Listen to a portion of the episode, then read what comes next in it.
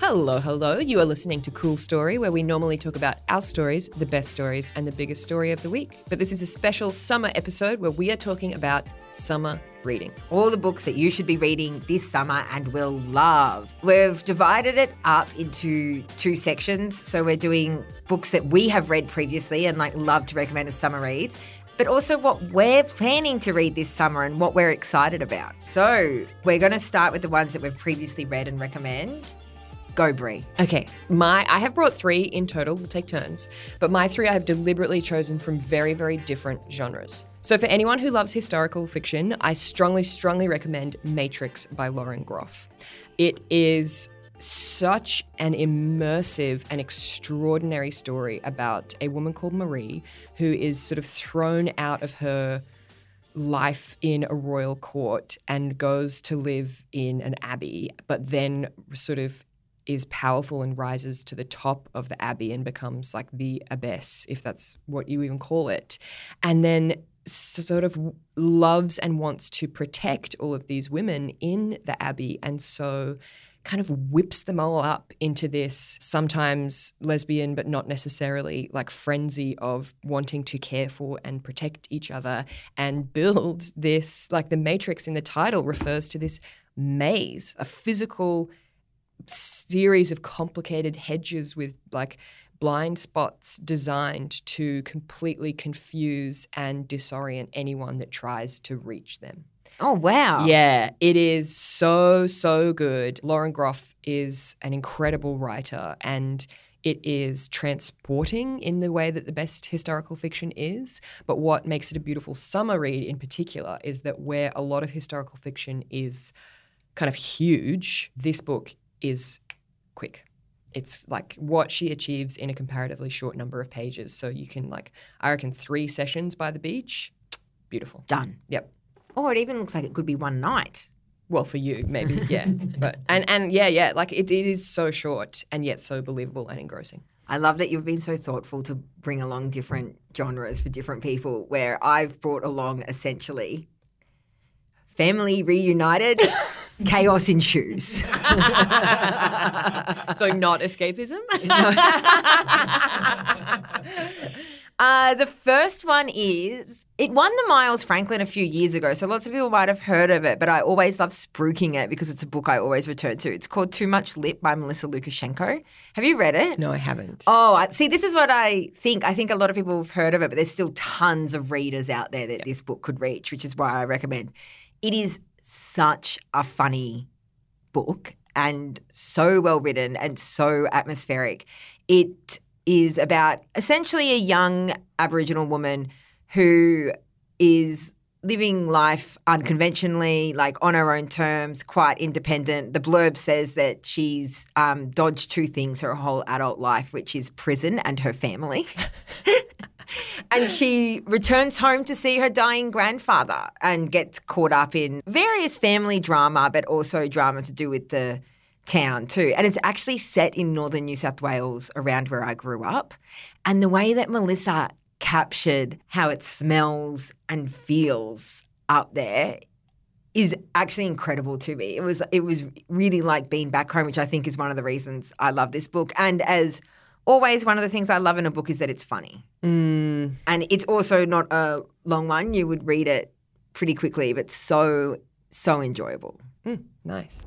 What's the next one of yours? Okay. This is like the least original thing ever. But if you are looking for just contemporary, snappy realism, also very, very funny, written in a unique voice where, like, you know, just contemporary fiction where the voice is really strong and good. And so when they tell jokes, it just lands and it's so witty. Green Dot. Maddie Gray. Oh, Yeah, it's so so good. So the protagonist Hera, she is a content moderator, and she basically starts an affair. She's having an aff- has an affair with this like just average middle aged dude, and so there are some components in here that sort of line up with what most people would refer to as that sort of like sad girl kind of millennial fiction. But what Maddie Gray does that is exceptional is that voice, like Hera's voice. So you would not like it because it is like a lot of emails. She's on her phone on the cover Cover, of yeah. the book, which is I have heard great things about this book, and I love its debut. I love how young she is. She was a bookseller in Newtown, which is also cool. But I kept not picking it up because she's on her phone on the cover, and we all know that I have not been reading books with emails or phone. No one gets an email or a text message in my books. Which is interesting because you said that, I mean, something you mentioned about my novel was that it's about like the gap between sort of who we are and who we want to be or whatever. And like this book, Green Dot, I got a lot out of it where you're just young and you see people who have things that you don't have and you're trying to like make decisions about your work and your life. And sometimes you know that you're making the wrong decision, but you just like sort of tumble headfirst into it anyway. Just do it anyway. Yeah. Yes, love a bit of self sabotage. Yeah, yeah. So I think it's being, I mean, it's one of the buzziest books of the like summer reading season, and I'm really happy as someone that can often be quite cynical about publishing and the industry. I'm really happy that the book that is the buzziest sort of sexy beach read actually deserves it because it's fucking excellent. Oh, I love that. Yeah. My next family family cracking on book is an English book, an old English novel actually called Cold Comfort Farm by Stella Gibbons. And it's about a woman, Flora Post. Her parents die and she inherits her money and so she's her own and she's a bit she's like very comfortable in the world. She has a very comfortable place in the world. She's like as cultured as a woman could be mm-hmm. in England at that time. She inherits the money so she's got which is freedom as we all know. It was freedom 200 years ago in England. It's freedom today. Like she can do whatever she wants. And so for some reason, she decides to go to her distant family who live in like in this bonkers farmhouse in rural, rural England. And she goes and ends up staying with them for a couple of months. And it's a satire, apparently at the time. And it's so interesting to me that this book holds up because apparently at the time there was like this boom of novels that were about like families living rural in England and they were like quite serious and they were meant to be revealing something about the world and culture and you know mm. and a lot of essentially middle class well middle class people reading about inverted commas working class people and oh, thinking that they're learning something Yeah, and that they're getting when actually it's just a trope. And this is apparently a satire of that and her sending up how dumb that is to think of rural working class people as like so flat that they're all the same and you know Yeah. all dumb and cut from the same cloth but i didn't even know that was a trope back then and i loved this book when i read it because it's just so well done um, and again, so funny. And this family is just absolutely beyond bonkers. Like, there's brothers, there's sisters, there's cousins, there's aunts and uncles, like this huge cast of characters. Yes, yes, yes. Maybe, like, maybe I can relate. and it's just so it's so energetic as well, and it and it does because it's a satire. It does kind of delve off into the ridiculous at times, but in it's done in a perfect way that doesn't actually take you out of the world of the book. Yeah. My third recommendation is sort of like YA slash fantasy. So it's a trilogy, actually. I've got the third one here. They're by Naomi Novik, and she's, I mean, you know, this is a Sunday Times best-selling series. First in the series is called A Deadly Education. The second one is called The Last Graduate. The one I'm holding here is called The Golden Enclaves. This is such like goes down easy, gets you out of a reading rut, borderline dumb stuff. It's dark Harry Potter. Like there's a school that's trying to kill you.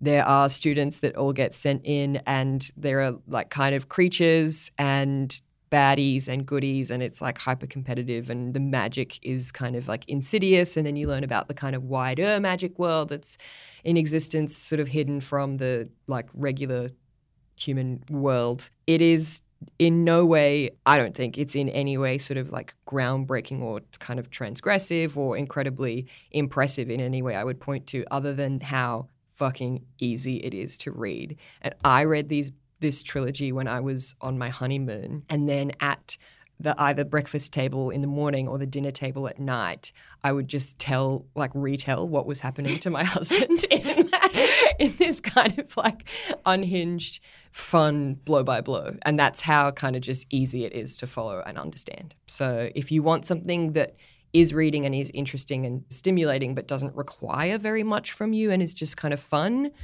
The Golden Enclaves is the third book in the Scholomance series by Naomi Novik.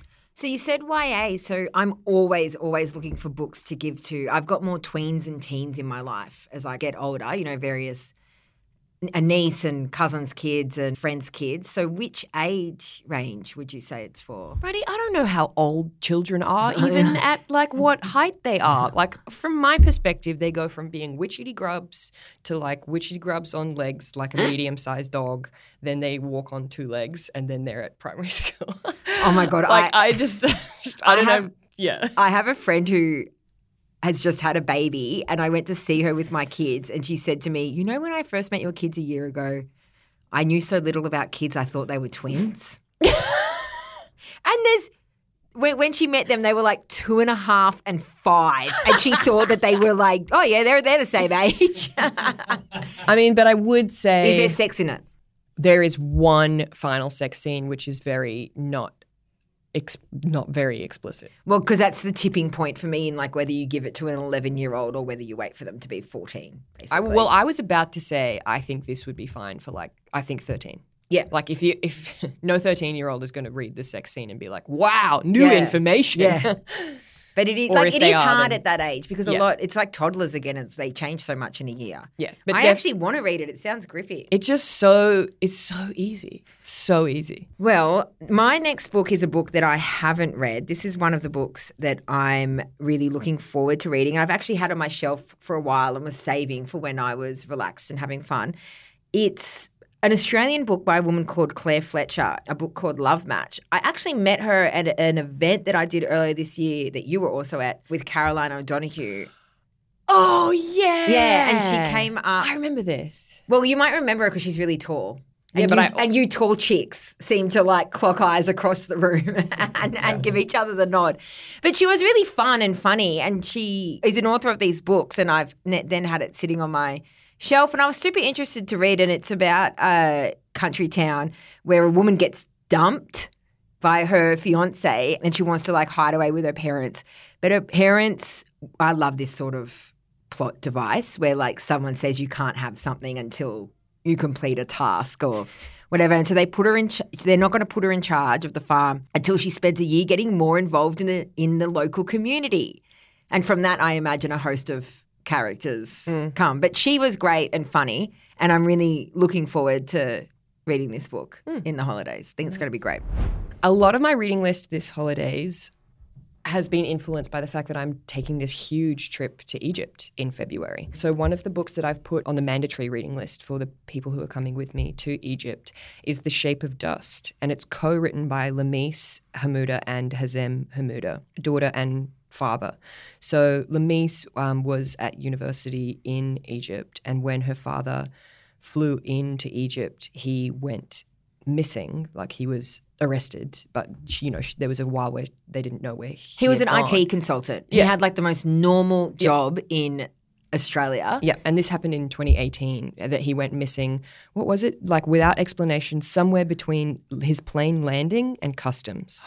And so the book has both of their word like perspectives in it um, and it tells the story about like this is just such a good way to describe it. I'm reading verbatim from the blurb here. After finding him in tora prison freeing him involves a reckoning with the two countries she's called home with the prejudice of the country she grew up in as in australia and the corruption in the one she had just begun to know egypt and it's like the story of her trying to free her dad I have heard extraordinary things about this book. I've listened to interviews with her mm. and also read some interviews with both of them when the book first came out, and it's been on my to read list as well. I and I've heard from people who've read it that it's fantastic. Yeah. My last book is a book that I'm also going to be reading this summer. My friend Svetlana went to the Blue Mountains Writers Festival and randomly went to a talk by this writer she'd never heard of called Nardi Simpson. oh yeah Yeah, which I think some of us have heard of, but and she was blown away by Nardi. She said she was so smart,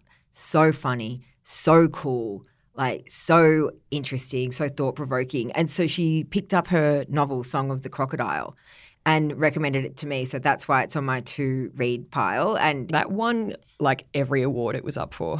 yeah, the year it well, a few years ago it I want came to say out. two years. and it follows this family, I think around the top end or far north Queensland, and I'm going to be in North Queensland. So I love reading books that are set around where you are. And I do that on my travels, whether it's internally in Australia or when I'm traveling internationally.